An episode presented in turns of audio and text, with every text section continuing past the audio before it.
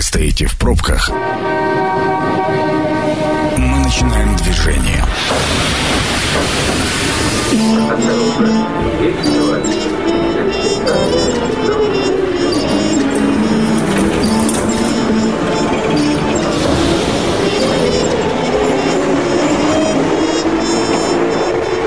Метро. Главные темы Красноярска. Еще раз добрый вечер, уважаемые радиослушатели. Это программа «Метро». Сергей Васильев у микрофона. Сегодня у нас около политики. Э, сегодня в гостях э, Александр Александрович Чернявский, политический обозреватель. Сан Саныч, добрый вечер. Добрый вечер. Да, Сергей Гурич Комарицын, политолог. Сергей Гурич, добрый вечер вам. Добрый вечер. Да, и будем обсуждать мы те события, которые зацепили, ну, наверное, не только нас, но и вас в том числе. А если не зацепили, то, надеемся, зацепит. Начнем с того, что делегация Совета Федерации во главе с э, вице-спикерами Николаем Журавлем и Галиной Кареловой посетили Норильск в Красноярске, и было совещание.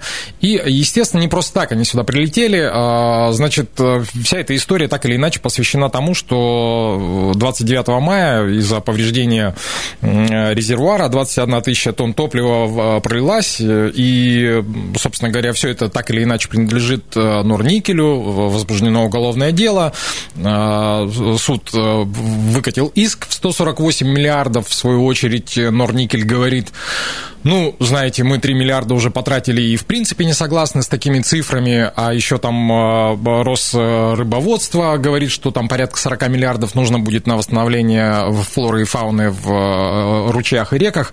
И э, тут начинается вот эта возня, все, кто прав, кто не прав. Опять край всплывает в федеральной повестке, опять вроде как губернатор УС оказался крайним, хотя при чем тут губернатор УС и проржавевший заржавевший резервуар. Вот давайте попытаемся разобраться вот с этой историей. Сан Саныч.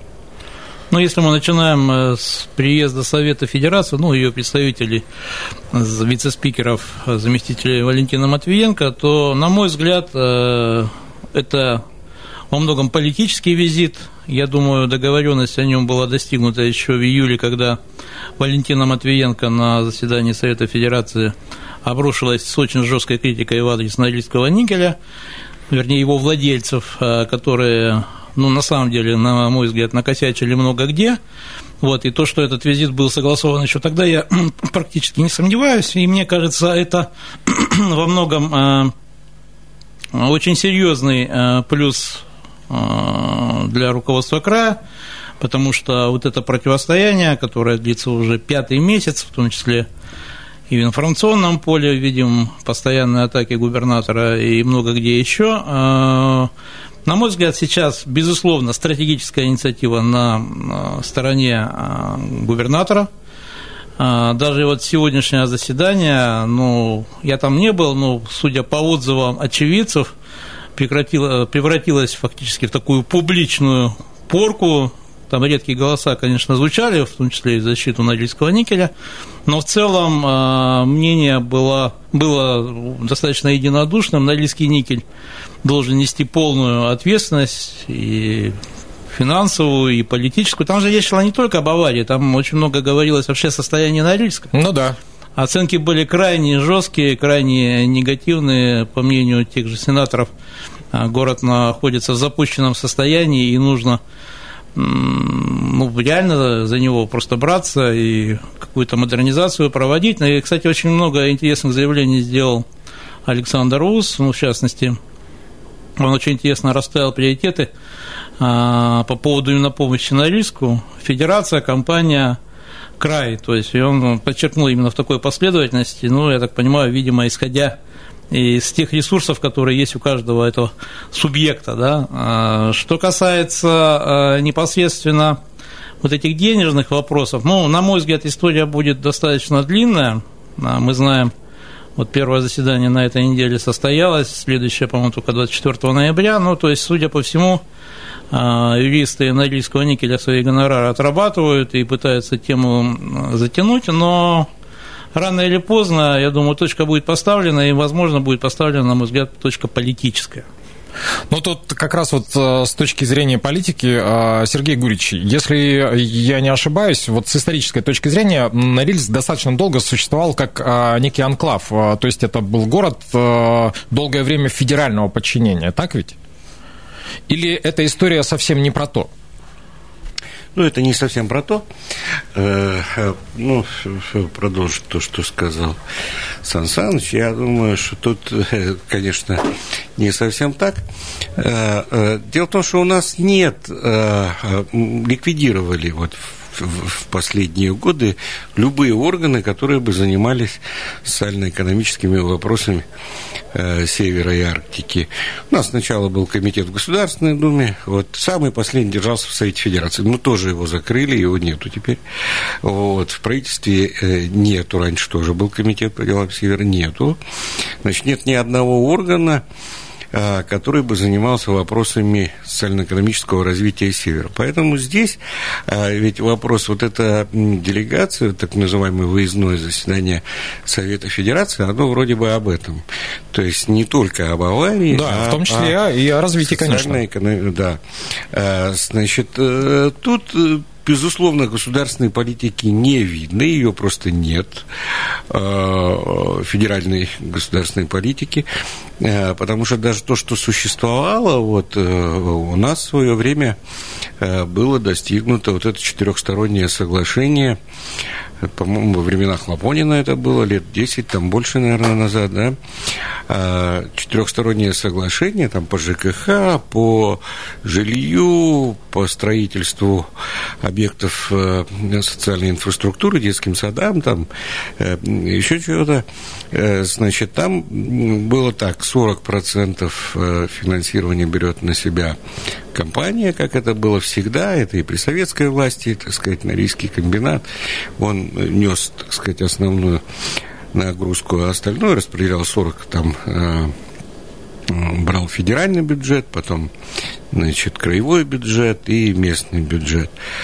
Вот. Э, это соглашение, оно э, как-то постепенно затухло, и, в общем, оно не, не выполнено, его никто не исполняет прекратило свое существование, по-моему, это четырехстороннее соглашение при окончательно при Толоконском, потому что никто не, не стал исполнять э, своих этих э, финансовых обязательств. Вот. Э, там э, все-таки, ведь э, когда в советские времена строили город-сад в Норильске, да, угу. это было в кавычках. государство. Нет, почему без всяких кавычек? Потому что хотели, чтобы люди там жили и оставались навсегда, и там должен был быть театр, и он там был, там должен был быть вуз, индустриальный институт там был создан, там ну, вся инфраструктура. Нет, вот с точки вот, зрения инфраструктуры я не а, спорю. Да, да. Значит, С точки зрения а, райского сада? Да, да, да, там с садом, конечно. Ну, это понятно, так сказать, образное. Э, вот сейчас ситуация, естественно, совершенно другая. Вот. Никто не собирается вкладывать, и в первую очередь, конечно, российское государство в долгосрочную какую-то так сказать, перспективу мы видим по всем остальным другим северным э, территориям и северным объектам, там, где там у нас, например, Роснефть присутствует, там вообще ничего, вот из Игарки, когда-то в Игарке тоже был театр, а вот, а сейчас там... И, значит, и пристань была прекрасная, э, которая сгорела. Да, и 25 тысяч населения было, сейчас 4 тысячи, и там ужас на ужасе, а, вот, потому что никакой социальной ответственности ни у кого нет, и в первую очередь у э, российского государства. То же самое касается Норильского промышленного района. То, что там находится крупнейшая э, компания, безусловно, она должна, так сказать, заниматься всей этой э, всеми этими э, проблемами социально-экономического развития, но это не значит, что она должна заниматься одна – то есть э, государство э, должно заниматься. Э, вот Совет Федерации неоднократно значит, собирал там какие-то выездные заседания по Таймыру. Я-то занимался, так сказать, вопросами там коренных малочисленных народов и все прочее. Сколько там они не проводили, сколько было разных решений. Ничего они не выполнили ни разу, никогда. Поэтому, значит, я вот э, не вижу в их э, визите никакой перспективы с точки зрения, так сказать, реализации каких-то там, в первую очередь, социальных проектов, потому что для населения важны именно эти вещи. Вот, потому что у нас в стране политика устроена таким образом, что не Совет Федерации, конечно, Э, решает эти все э, вещи. Для этого у нас есть совсем другие структуры. Они называются Кремль, они называются, значит, президент но, Да, но это, насколько я помню... Э, они должны решать эти проблемы. Люди из Совета Федерации, они как раз являются вхожими в тот самый Кремль, и здесь история это, э, на мой взгляд, даже не... Я ни, ни одного случая не знаю, чтобы они, сколько бы Совет Федерации... Я же вот говорю про э, конкретно тайвырские и венкийские округа, которые они обсуждали в свое время, принимали разные решения, но не выполнили ничего. Сейчас уже муниципальные районы. Просто получается парадоксальная такая история, э, что, ну вот мы при, э, назовем это так, при новом э, строе живем достаточно давно уже, да, там с 90-го года, ну там с 91-го, условно говоря. А, и только сейчас мы вдруг с удивлением начинаем узнавать, что там что-то проржавело, да, что, оказывается, лес выпилили, продали, что здесь пожары, здесь нефть, здесь еще что-то, а, и все время всплывает лицо уса, ну, типа, э, помните старый мем «Кошка бросила котят, это Путин виноват». Ну, какая-то вот такая история. А когда вот это может закончиться, ну, перспективно? Закончится ли? А знаете, вообще, когда э, называют все эти вещи программа социально-экономического развития, ну, мне кажется, есть здесь определенное лукавство. Безусловно, когда мы говорим о наших северных территориях, речь идет не о развитии, а о выживании. И, кстати, я могу вспомнить еще 90-е годы, вот я думаю, Сергей Гуевич много может рассказать про это более подробно, а, была запущена программа «Северный юг», то есть вот это переселение, это, в принципе, же правильная была тема. И, кстати, когда мы говорим про Роснефть, которая, в общем, сделала ставку на вахтовые поселки, мне кажется, в целом это, наверное, более правильный путь, чем тот, который в свое время был избран а, вот, в советскую эпоху, когда, да, вот они строили на северах города, э, которые там со всей инфраструктурой, а выяснилось по советскую эпоху, что нет ни желания, ни денег, ни какой-то политической воли их не то что развивать, но даже поддерживать то, что было создано. И в этом смысле, я думаю, вот эти дискуссии, которые уже ведутся на протяжении там, пары, минимум пары десятилетий по поводу того, что все таки э, север нужно осваивать в первую очередь вахтовым методом, но они имеют под собой основания, в том числе и в когда мы говорим о Норильске. Понятно, город большой, понятно, что если мы э, начинаем говорить о том, что людей э, которые не работают на комбинате, там нужно переселить, да и те, кто работает, в принципе, тоже вахтовый метод. Это очень серьезная тема, и, если честно, по поводу вкладываться, ну, ясно, там, по Норильскому никелю, там частный, э, так сказать, владелец, знаете, меня вообще, кстати, покоробило, когда вот прозвучала сегодня там где-то на заседании такая фраза, вот вы получили в наследство от СССР. Вообще, кто Потанина и Прохорова сделал наследником?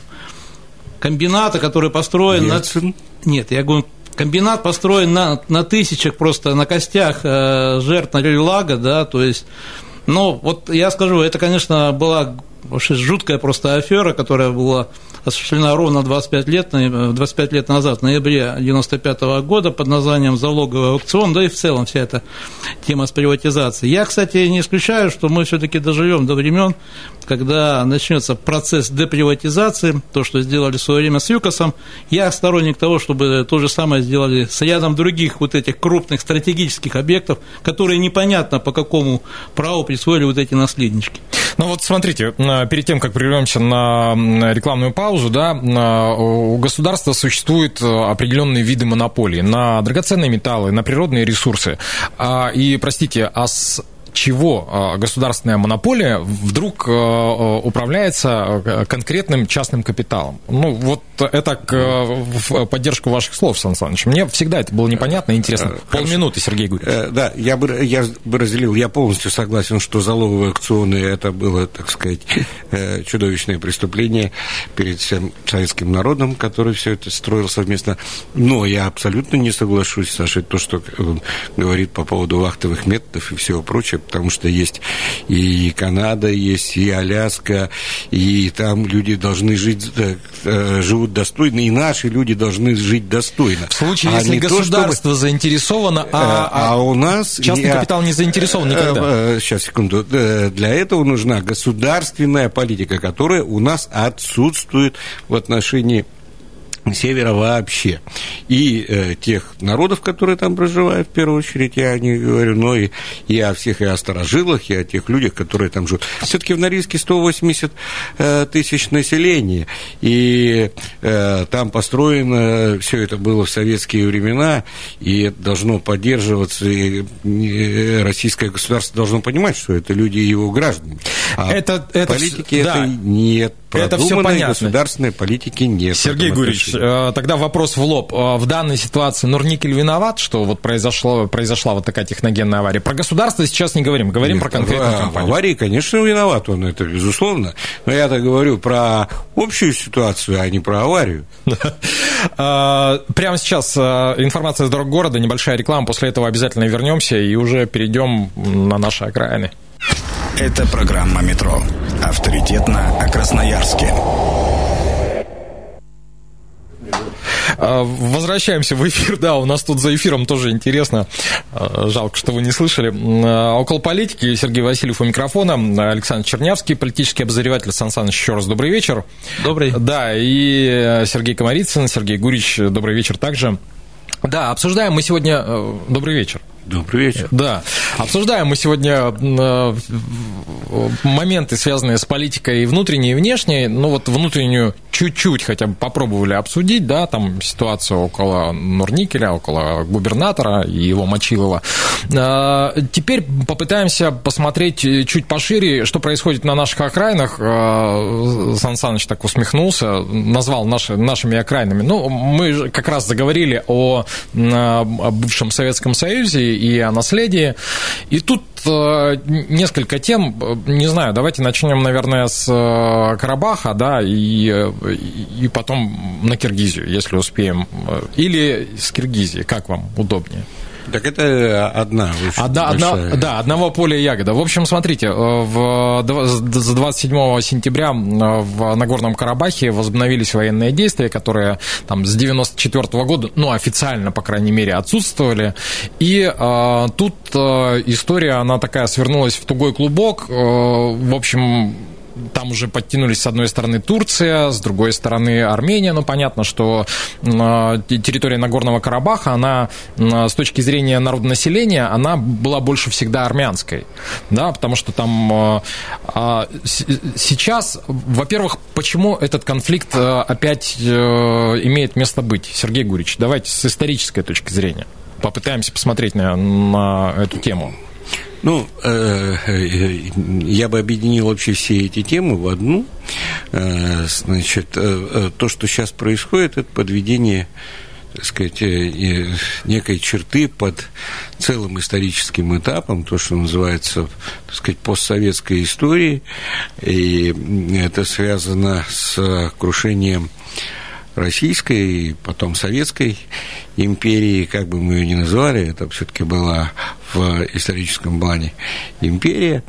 Э, и сейчас мы пожинаем, э, то есть видим э, итоги 30-летней, ну, 20-летней точно, нашей политики. Значит, это полный крах нашей внешней политики. То есть мы потеряли абсолютно все постсоветское пространство. Э, Украина, Белоруссия, сейчас то, что происходит. Э, ну, Киргизстан это э, особая история, но оно, оно как бы все равно в, в череде так сказать, вот этих вот событий. И мы полностью интернационализировали, то есть э, сделали это субъектом, так сказать, международной политики. Все э, э, события, которые происходят на постсоветском пространстве, ну, да. что в Белоруссии, что ну, в меньшей степени Киргизии, вот, и то, что сейчас происходит в Нагорном Карабахе и в этом армяно-азербайджанском конфликте. Значит, мы сначала принимали э, такую выжидательную, и я, в общем-то, поддерживал такую э, позицию, правильно, потому что, ну, в свое время они сами ушли, все, и Азербайджан, и Армения, пусть сами разбираются. Вроде значит, как. И э, в последнее время то, что делала Армения, наш исторический союзник и все такое, члены ДКБ, и культурные там, и все прочие связи наши, вот. Но значит, с момента прихода Пашиняна, когда они начали закрывать российские телевизионные каналы, начали, их и так-то там нету русских школ, значит, начали их, так сказать, закрывать и, и, и, и так далее.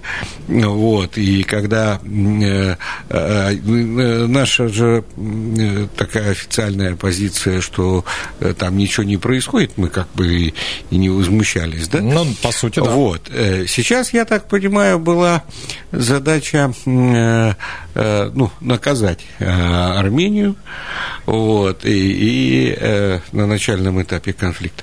Но сегодня, значит, поскольку это настолько интернационализировалось, мне кажется, значит, российское руководство избрало путь такой. Ну, армяне, безусловно, более влиятельны в, э, в, в мире, чем азербайджанцы. Огромная диаспора в Соединенных ну Штатах, ну, да. во Франции, э, да и у нас, э, в политике в том числе. И вот, значит, это Минская группа ОБСЕ, которая как раз Франция, США и мы, там, где наибольшее влияние армян, это, это сказывается в этом конфликте. И сегодня вот, Сергей Викторович Лавров, который сам армянин, между прочим, прочим, хоть и тбилисский. Э, вот. Э, сегодня вот он давал Э, дает, вот сейчас, по-моему, до сих пор идет это его интервью, я вот сначала посмотрел, очень интересный состав, значит, журналистов, это Роман Балаян, значит, Симонян, наверное, Симонян, естественно, да, вот, это ведь не потому, что там, ну, позовите вы там Аскер Задету, там, или и Раду эту Зейналову, значит, они азербайджанских каких-то журнал, азербайджанского происхождения журналистов, они тоже занимают какие-то статусные позиции, могли бы э, быть. И это, мне кажется, такой просто как бы сигнал. А главное, э, обсуждали это как раз Турцию обсуждали не в Карабахский конфликт, ничего, а именно Турцию. Ее вмешательство а, в дела... То есть, ну, конечно, мы э, в свое время Э, Михаил Васильевич Фрунзе вместе со Сталиным, значит, создали эту проблему, значит, когда поддерживали э, турецкую революцию младотурков и э, поделили армянский народ, значит, на э, и сделали вот эти вот анклавы на Хичеване угу. и Карабах, ведь это было по требованию Турции в свое время, в 21 году, вот, когда Фрунзе создавал туркам армию, между прочим. И, э, значит, э, сейчас мы, ну, в смысле, они э, это и расхлебывают. Вот, хотя э, все, могло быть по-другому, но это сталинская позиция такая была. Он был наркомом по делам э, национальности, так сказать, это была его идея. Вот, значит, сейчас, конечно, это все перерастет, судя по всему, в серьезный вооруженный конфликт. Вот. Э, когда говорят, что Армения там маленькая, слабая, там экономический потенциал Азербайджана огромный, все прочее, это говорили 30 лет назад, на, когда начинался конфликт. Ну да. Да, дело в том, что, ну, там э, как они сами любят армяне рассказывать, там какая-то есть у них одна деревня, где э, во время войны Великой Отечественной было героев Советского Союза больше, чем во всем Азербайджане, что они там, э, значит, э, э, дали там маршала Баграмяна и еще кучу военачальников, азербайджанцы не дали никого, то есть воевать они умеют, поэтому они, так сказать, думают, что они... Э, вот, но э, на самом деле экономический потенциал Азербайджана огромный. по сравнению с нынешней Арменией, население там и все прочее. И, и если, и, а сейчас э, и Алиев, и Эрдоган, Эрдоган говорят, что только военное решение, то есть это война. И это очень серьезно скажется и на нас, и на внутриполитической в том числе. У нас ведь и та, и другая диаспора, и наши граждане, кстати говоря, в бизнесе очень сильно представлены азербайджанцы. Там Олег ну, Перов, по 2 миллиона нефтян... и тех, да. и других. Азербайджанцы э, в бизнесе, армяне в большей степени в политике и в медиа. Э, Сан Саныч, э, вопрос про последствия. Сергей Гурич дал такую обстоятельную историческую с, с тем, что происходит. Последствия каковы? Ну, на мой взгляд, безусловно... Чьей, чьей ложкой будем расхлебывать? Давайте вот так. Ну, расхлебывать, кстати, если уже говорить там об иерархии, я думаю, Киргизия пока вызывает меньше всего вопросов. А, когда вот Сергей говорит, я с ним в принципе согласен, что канва вот эта постимперская, она на самом деле вообще характерна для развала любой империи, ну, вспомним Римскую империю, там тоже после того, как э, она обрушилась, много чего локально возникали, вот эти горячие точки, вот, и это любая империя, там всегда что-то возникает, и у нас это, конечно, не именовало, единственное, я хотел бы напомнить, что тот же Карабах, он случился еще при Советском Союзе, там вот эти конфликты начались, и, например, мы когда, когда говорим про Киргизию, ну, то есть вот эта клановая характерная для Средней Азии, там, ну, да и для нашего Кавказа, ну, вот, она там всегда в советское время существовала, просто, ну, в силу там многих причин было приглушено, это все ушло как-то, так сказать, подковерно, но север и с югом в Киргизии воевали всегда, имеется в виду как минимум, там, не знаю, экономические там и прочее. И в этом плане, я думаю, Москва, может быть, по Киргизии более-менее нормальную позицию занимает, там особо не лезет, но в этом смысле поддерживая со всеми какие-то отношения, понимая, что они далеко не уйдут, потому что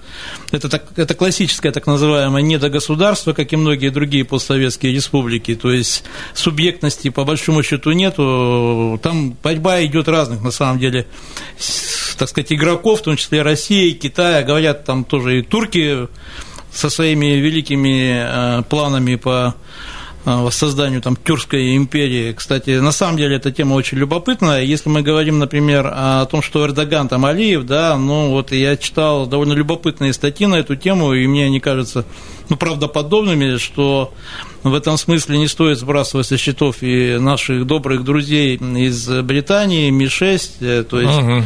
они очень плотно работают с Эрдоганом, и в этом смысле, если французы поддерживают, здесь Сергей сказал абсолютно точно, всегда поддерживали армян, а, то, например, Британия ведет более многоплановую игру. Кстати, не первый раз э, возникают вот эти пожары на наших бывших южных границах. Но так это же исторически, это же исторически сложилось. Да, и в этом смысле последствия. Какие последствия? На самом деле, пока пока самый э, тревожный для нас сюжет – это, конечно, Беларусь. И Нагорный Карабах, Нагорным Карабахом, безусловно, проблема, и опять же Сергей правильно сказал, диаспора, ну та и другая, это по 2 миллиона, 4 с лишним миллиона человек живут вообще в нашей стране, и, ну, кстати, в этом плане мне нравится, что, например, в Красноярском крае они совместно, эти диаспоры, выступают с заявлениями, давайте жить дружно, ну, пока эти заявления, это все хорошо, дай бог, чтобы не дошло, так сказать, до более серьезных вещей. Вот, но а когда мы говорим о Белоруссии, то есть, ну, пока там как-то все заморозилось, и мы наш самый такой первый эфир, когда мы в августе как раз эту тему обсуждали, но мы видим, что заморозилось-то заморозилось, но не рассосалось. Угу. И чем закончится, пока ну, мы можем только, в общем, прогнозировать и гадать. И в этом смысле Беларусь для нас гораздо важнее. Я, кстати, хотел бы напомнить, Сергей меня может поправить, по-моему, ровно 30 лет исполнилось а, с той поры, как появилась работа Александра Исаевича Солженицына «Как нам обустроить а, Россию», и там между прочим, говорилась такая пророческая была вещь, что практически неизбежен развал, ну давайте, в общем, соединим славянский и север Казахстана. Вот я помню вот этот, так сказать, кусок его тексте.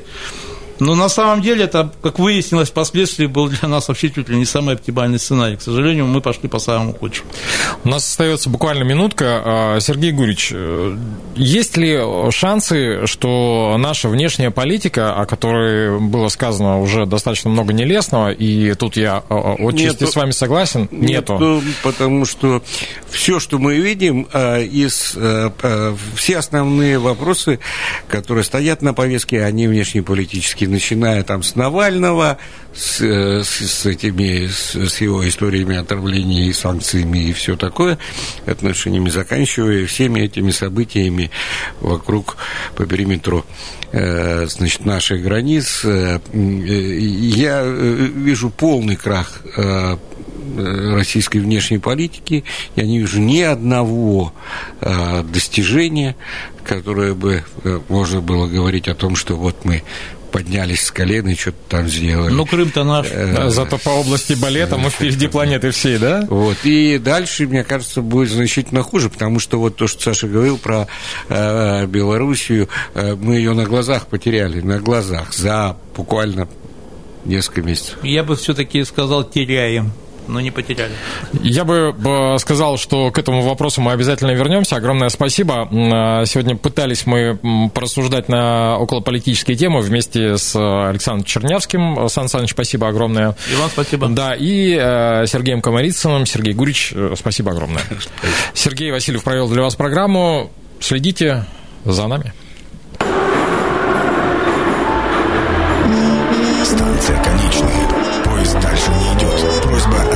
Paco